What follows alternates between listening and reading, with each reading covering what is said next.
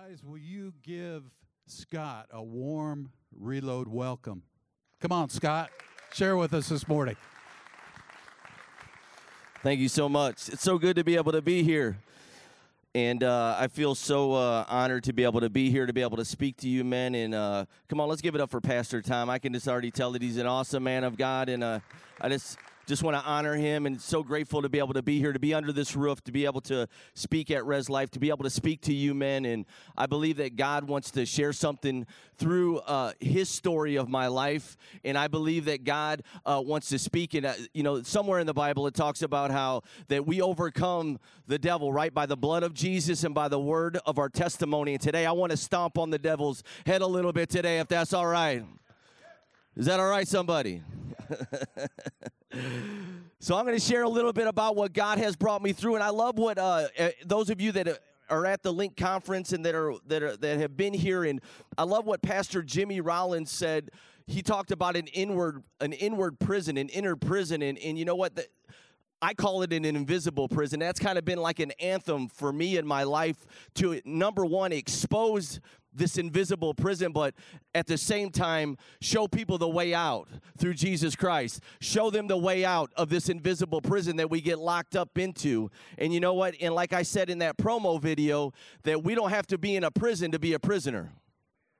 There's men that are in this room right now that you're in prison that you're in a maximum security prison. We're in a church right now, but you're in a maximum security prison because this prison is a spiritual prison. It's a prison around us, it's within us that, that we take wherever we go. And I like to say that whenever I was in jail or and I was in prison, I was a prisoner, but when I would leave, I'd still be in prison. I would sit in my living room. I'd be at the I'd be at I'd be out shopping. I would be at a restaurant. I would be driving down the street and I was a prisoner. I was bound. And I didn't even know I was bound. I knew I was in some kind of cycle. I knew I was in some kind of pattern that I couldn't shake, but I had no idea that I was in this invisible spiritual prison with strongholds in my life because what I like to say in my book is that what you repeat grows stronger. These cycles become strong and they become ironclad in our lives, and we become a prisoner, a maximum security prisoner, no matter where we are. How many of you know that today? One person. you know, it's a prison of bad choices, of this sinful, selfish living that, that some of us might be able to get into. And for me personally, I started very young committing crimes, drinking, drugging, and I started these this this this this pattern, this cycle from you know 10, 10 11 years old. Here I am. I'm I'm entering in. You know, it was a it's a crazy coincidence that I started drinking, using drugs, and, and got arrested all in the same year. It's kind of a weird connection, right? 12 years old, you know, moving into this lifestyle and starting up into this cycle in my and I have a book that's called Behind the Wire as you as you heard there and it's uh, it's called Behind the Wire a prisoner's journey to the pulpit and it's kind of my journey. And back at that table back there there's there's there's copies. I brought about 100 they're sitting there that you can have them. If you want to donate anything you can but the the books are there for anybody that wants to have one but it, really maps out my journey and, and we, we love to give them away in the prisons and the generosity of god's people outside of the prison help us to get it to the ones that are in prison literally behind the wire. And guess what? We've been able to give thousands of copies of, of this book to people in prison. come on isn't that good? And uh, you know i was in this cycle for about 22 years and uh, it's been it was a, it was a rough road that I that I was inviting these things into my life that I was uh, doing these different things, these sinful, selfish living that I'm talking about, that maybe somebody might be able to rate, relate here, but you don't have to go into a physical prison to be living selfish and be living sinful. How many of you know that? We can be bound right outside the wire. And you know, when the, the title of the book is called Behind the Wire, and that's an expression that people, you know, that people in prison use that I'm living behind the razor wire fences, but but but what I'm talking about is this invisible prison because when I was 11, 12 years old and I started drinking and I started using drugs and I started committing crimes and I started getting arrested, I was literally stepping behind the wire of this invisible prison that I'm talking about. The world might call it a cycle, a pattern, but I call it an invisible prison, this spiritual prison that had me locked up, it had me bound, and you know, I was trapped in this cycle for a couple of decades, and you know, and you know, it, it was a crazy, crazy thing. But I just, I just want to say something before I really get in, into my story. I just want to give uh, honor to my pastor, Pastor Dave Gargano, that's here, that, that has brought me alongside of him and be able to just mentor me and be here for me.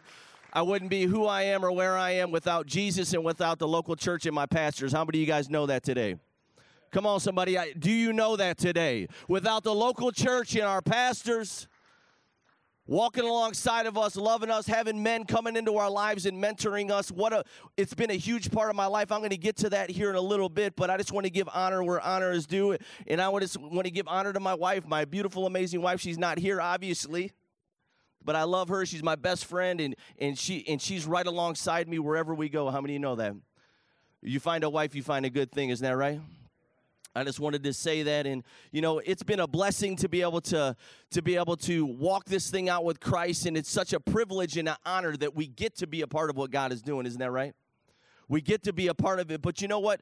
As I was walking this thing out, as I got into this cycle, as I got into this pattern at 12 years old, and you know, this huge turning point began to happen right at 12, right around 12 years old. This huge turning point of me just going deeper into it. I got into this cycle of going in and out of the system. I was in and out of the juvenile uh, detention centers. Everybody in the in the juvenile detention centers, they knew my name by they knew me by my first name because I was a regular customer.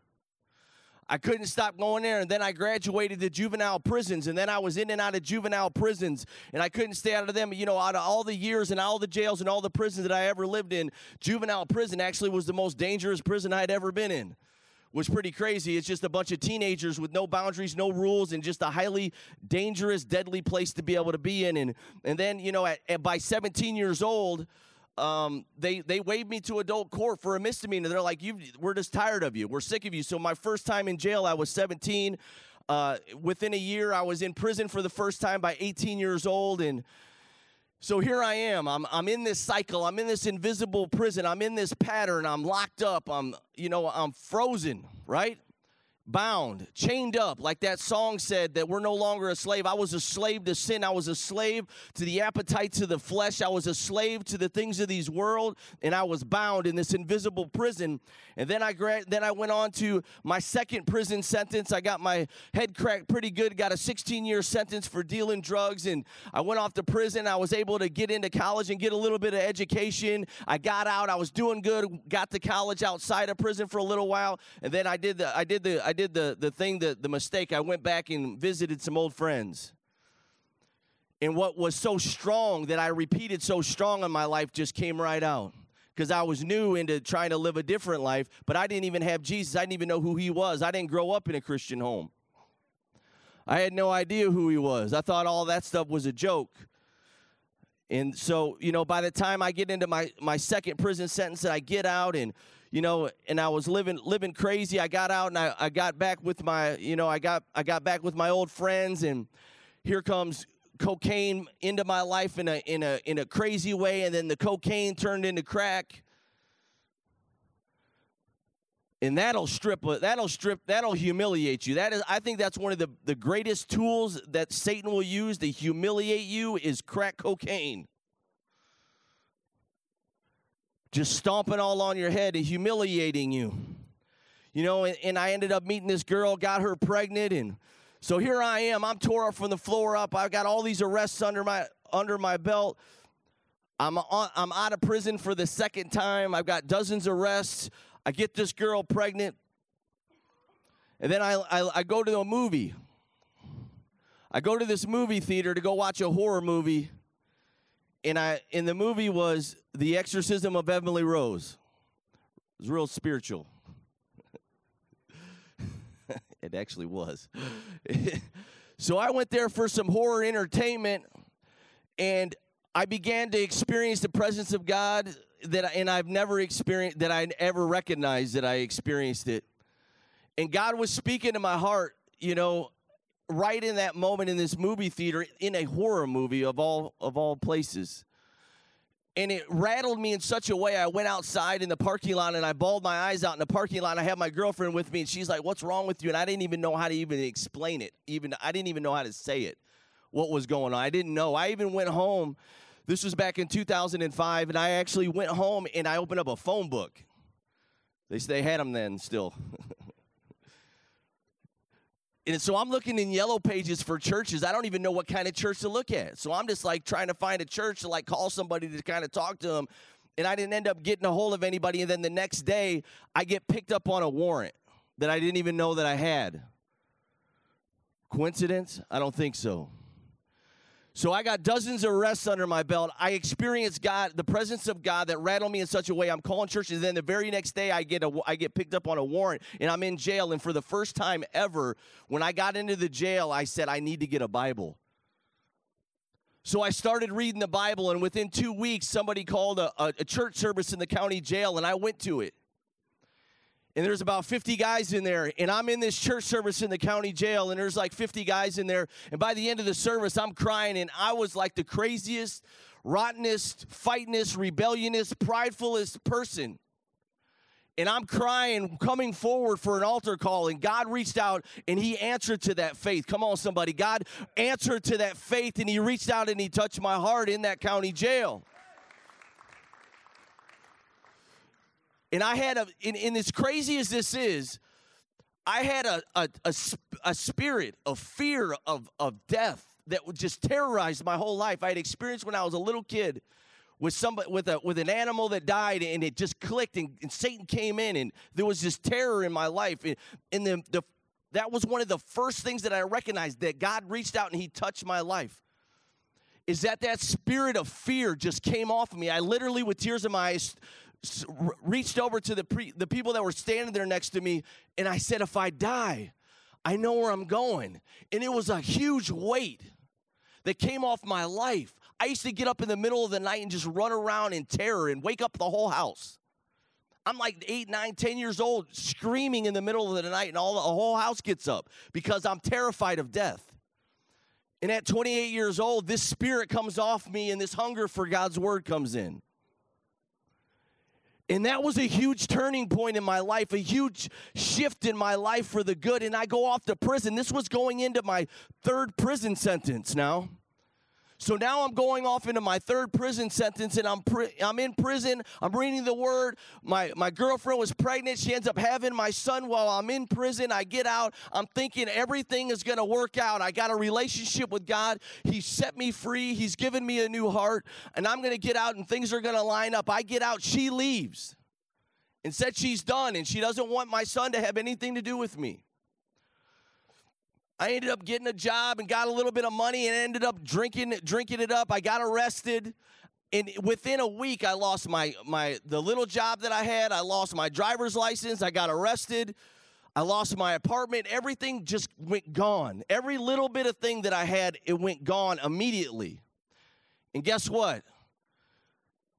I tried to be a weakling and I tried to take myself out and I didn't die because God still had a plan for my life. Even when I was trying to quit, God was saying, I still had more for you.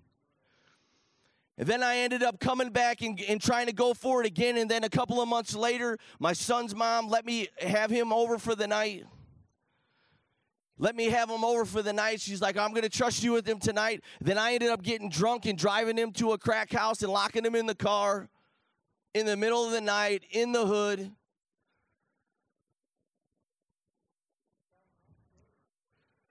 So I'm driving, I drive my son, he's like, I come out a little while later and he's crying. He's crawled into the front seat and he's with his hands around the, the window, screaming, bawling. And I could just see the terror in my son's eyes. He was 18 year, he was 18 months, a year and a half.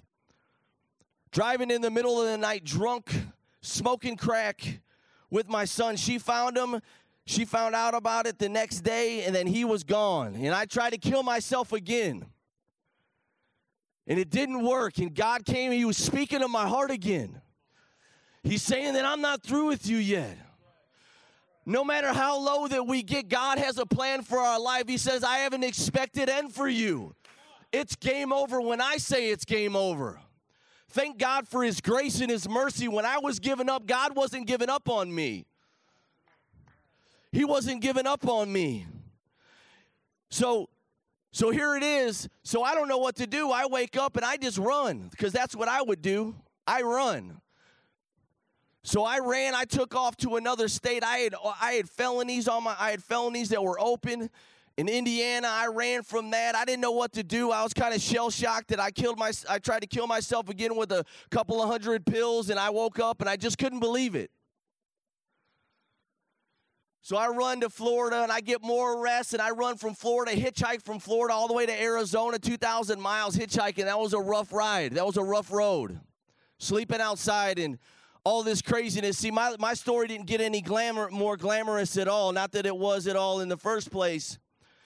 But I ended up living like an animal. That I was, uh, I was that crackhead on the side of the gas station begging for change for the next drink and the next drug, living a, a way lesser version than God's plan for my life. But how many of you know that God will love you through those humiliating things? Because there's something about humiliation that brings out the heart that God wants to be able to reach to. We got to get through that those layers of pride and rebellion. That God wants to get down to the heart of things. Because if God has your heart, He has your life, and that's the point. So whatever it takes. I'll never regret living like an animal out there panhandling for change, living on the streets, sleeping in dumpsters, eating out of dumpsters, living out in the woods, living out in the deserts. I'll never regret that because it was leading me to the King of Kings and the Lord of Lords. He was saving my soul. And how many of you know those that are forgiven much love much? It's created a well in me to be able to love like I've never been able to love before, that God was digging that out. He was carving it out through the decades of my sinful, crazy living. And then I ended up getting tired and coming back all the way to Indiana with to face all these other felonies and I get in trouble while I'm in town within a couple of days. I came back to turn myself in and I got some more felonies. And then I'm in I'm in the county. I got to go stay months in this county, and then I got to get transported over to another county and, and go off to prison for some years again. To go off for some years, and then I pick my Bible back up. And I'm reading, I'm reading some verses like if you seek me with your whole heart, you'll find me. I took it literally and I started chasing him with my whole heart. And guess what? I found him. Those scales came off my eyes. Come on. He set a captive free while I was in prison. I went to prison to get free. I went to prison to get free. Doesn't make sense. But it makes sense to God. I tell people in the prisons wherever I go, that this isn't a punishment. This is a dis- this is a loving father disciplining you, giving you another opportunity. Prison isn't a dead end road to someone that believes in Christ. It becomes a launching pad into their destiny. And what I like to say that I even have printed on t-shirts, you get started by getting started. Prison was my starting ground. I'll never regret prison. I'll never regret what God did for me and what He continues to do for me through that experience of going through the prison house. And then I got out of prison, and then I I found Road to Life Church in Northwest Indiana. Fresh out of prison, I come there and I just I experienced God like I've never experienced Him. And I walk in there and I just, I have tears in my eyes and I knew that this is where God was telling me. And I found Pastor Dave after service and I said, How can I get involved? I just want to serve. I just want to volunteer. I just want to be a part of what God is doing. And he said, Come on, let's get you started. And I got started by getting started. And I just went through that process, just becoming a volunteer, serving anywhere and everywhere.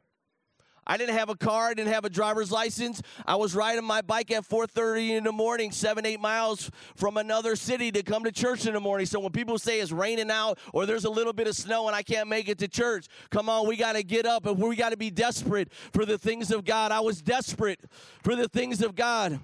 When I was setting up equipment at our portable church, I'd have tears in my eyes thinking about I get to be a part of this thing that God is doing in the earth. What a privilege, what a great honor it is that God would let me be a part of what He's doing in the earth. After all that I've done, all that I've been through, that God would still have a good plan for me, that He had purpose, that He had potential for me, that God had a good plan for me, even though I was screwing it up over and over, and I still screw it up, and He still loves me through it. He's loving you through it. He's loving us through it. So I just got involved and I ended up applying for it. I ended up actually meeting up with Pastor Dave a couple of months later and I wanted to tell him a little bit about my life. How many know that God put a conviction on my heart to be like, hey man, this is who I am, this is what I've been through. So I sat down with him and, and I began to explain it to him and he said, I already heard all about it. And he says, It's all good, man. You are accepted here. You are welcome in this house. Come on, isn't that good to get accepted? Come on, the church is a place to be able to get connected and be accepted. And, and then I ended up becoming an intern and going through the intern process of a couple of years. Graduated from that, came on staff, ended up becoming a licensed pastor through that process. I talked to Pastor Dave about a prison ministry. He said he already had something in mind. I said, I'd love to be a part of it. He said, No, I want you to lead it. Come on, somebody. God wanted, He said, I want you to lead it. And it's a whole long story how it went down, but basically I applied. I was like, this they're never gonna let me in there. And then bam, the God parted the Red Sea like we were singing. He parted the Red Sea and he keeps opening up prison after prison after prison after prison because God has given me something to say about his son Jesus Christ because who the son sets free is free indeed. How many of you guys know that this morning? So here we go. Then I, I get on this process. All right, so the, the, the prison ministry, I, and through the internship, I ended up getting married. I met my wife at our church. So here I am. This is pretty crazy though. Uh, so I become an intern. I become into I come into ministry. I get married for the first time. She's got three children. Two of them are teenage girls. Come on, somebody. I, I, I a lot of people was praying for me. Everything I was learning at work every day, nine out of 10 things I was learning at work was for the first time. Nine out of 10 things I was learning in marriage was learning for the first time. Being a parent, nine out of 10 things I was learning every day was it was for the first time. God was taking me through this huge transition. He, he was taking me through this huge trans, transformation that God was bringing me into something, to bringing me into who I believe that I was born to be. But guess what? The local church and our pastors in, in, in Christ, they were, they were bringing out that potential in me that I had no idea that I was there, that I could be who I am today and to be able to get on board. And the prison ministry is beginning to thrive. We're in multiple prisons. We're leading thousands of prisoners to Christ. We're in this place. I, I, I volunteer for another prison. I'm filling out the application, and then all of a sudden, a, pris- a warrant comes out for my life. A warrant comes out that was from a decade earlier for felonies in Florida. And then here I am, I'm in this tough position, and guess what happened? Soon as that warrant came up, it blocked me all out of the Department of Corrections. I had so here I am, I'm on the mission. I'm the pastor of, of our prison and jail ministry, and it's thriving and it's going and God is doing great things, and here I am, I'm blocked out of all of it. So all of a sudden, I, I'm in this position. I'm like, and I hear the Holy Spirit telling me, you got to go back to go forward that your progress stops here, that I had to go back to go forward, that God was going to do something, and I had to believe Him by faith. So I talked to our pastors, and then they ended up getting me an attorney. And then when we're sitting in a leadership meeting, you know what they say to me and my wife? Don't worry about when you go off and you go face this thing about your finances because I'm going to pay your, your weekly check to you every week while you're gone. Just hurry up and come home. Come on. Can we give it up for the local church and our pastors that'll love you through these things, believing in you? It's, it was a, it was a it was a very unusual thing for me to have people believe in me because guess what? I gave them all kinds of reasons not to believe in me for many years. But to have people that would stand be, be, behind you, beside you, walk alongside you, and believe in you was something that I wasn't used to. But this is what happens when we get into the kingdom of God, when we get into a relationship with Jesus Christ, and we get under the covering of the local church. Those relationships that bring us through. So I ended up going down there and facing this thing. It was 20 years in prison. I'm not going to share all the details of it. I know I'm running out of time here, but basically, I go in front of the judge. Pastor Dave's there, and a number of other people. My wife. They all do. They they come in to be character witnesses. The prosecutor ends up coming up with like 14 months in prison. He says, "I'll give you a plea agreement." I signed it quick because I was looking at 20 years, went before the judge. He ended up de- denying it and said, You got to stand before me with an open plea of 20 years. That's the only plea I'm going to take. 20 years in prison, I'm like, I, I, I, came down here. I believe that the voice of God was leading me, and I was fearing God more than I was fearing the consequences. Come on, somebody. I was fearing God more than I was fearing the consequences. And then through all these testimonies and him denying it, and the judge comes out and he says to me, he says a lot of things, but the final thing that he says that I don't know anybody that heard what I heard today that would conclude that any incarceration is necessary at all. He said the best th- the, the best outcome is is that I'm going to release you immediately. And Pastor Dave and Pastor Vanessa, his wife, were going. They were in Disney, and he said, "I'm going to sentence you to Disney with these people today, and you go and do your sentence there." Come on, somebody. That's what who God is. That's what God can do. That's what the Lord can do. When we listen to God and when we do what He says, that He will part the Red Sea, that He'll do the unbelievable. And that was a huge turning point in my life. And then I ended up coming back home. And shortly after that, God connected me with a woman that's a professional writer named Donna K. Rice. She, I partnered, she partnered with me to be able to write this book, to be able to get it out. We wrote, it took two years to be able to write this thing because we wanted to be sure. I wanted to be sure that this is what God wanted me to say all the things that God wanted me to be able to share through my experiences, and not just to share the experiences, but to share how God led me out of them. To share how God led me out of them. So today, like I said, there's there's books back there that, that, that you're welcome to be able to have, and through that process, uh, a production company out of Nashville called Graham Family Films. Dr. Ben Graham is the president of it. He's a grandson of Billy Graham, and and they, and they, they, they got a hold of the book they read the story and they loved it and they partnered with atonement pictures and they came up and they filmed a movie about my life uh, this summer and it's going to be in the theaters called pardoned by grace next year. Come on somebody. Isn't that amazing what god will do? It's amazing what god will do when you just give it over to him and you listen to God and you do what he says and you run after him that God wants to put a demand in a demand on the calling and the anointing on our life and he wants to bring it out through his people. He wants to bring it out through the covering of the local church that I'll never regret going to prison. I'll never regret all these hardships because it led me to Christ. God came in and he set a captive free. He led me to the local church. He put great men of God, great people around me to be able to help me to become who I am today and I'm just getting started somebody. But but I got started by getting started. How many of you know that today? That I got started by getting started, and I'm so blessed and so privileged and so honored to be counted according to God's purposes and to be a part of God's plans. Can we give it up for Jesus as I turn it over to Pastor Tom?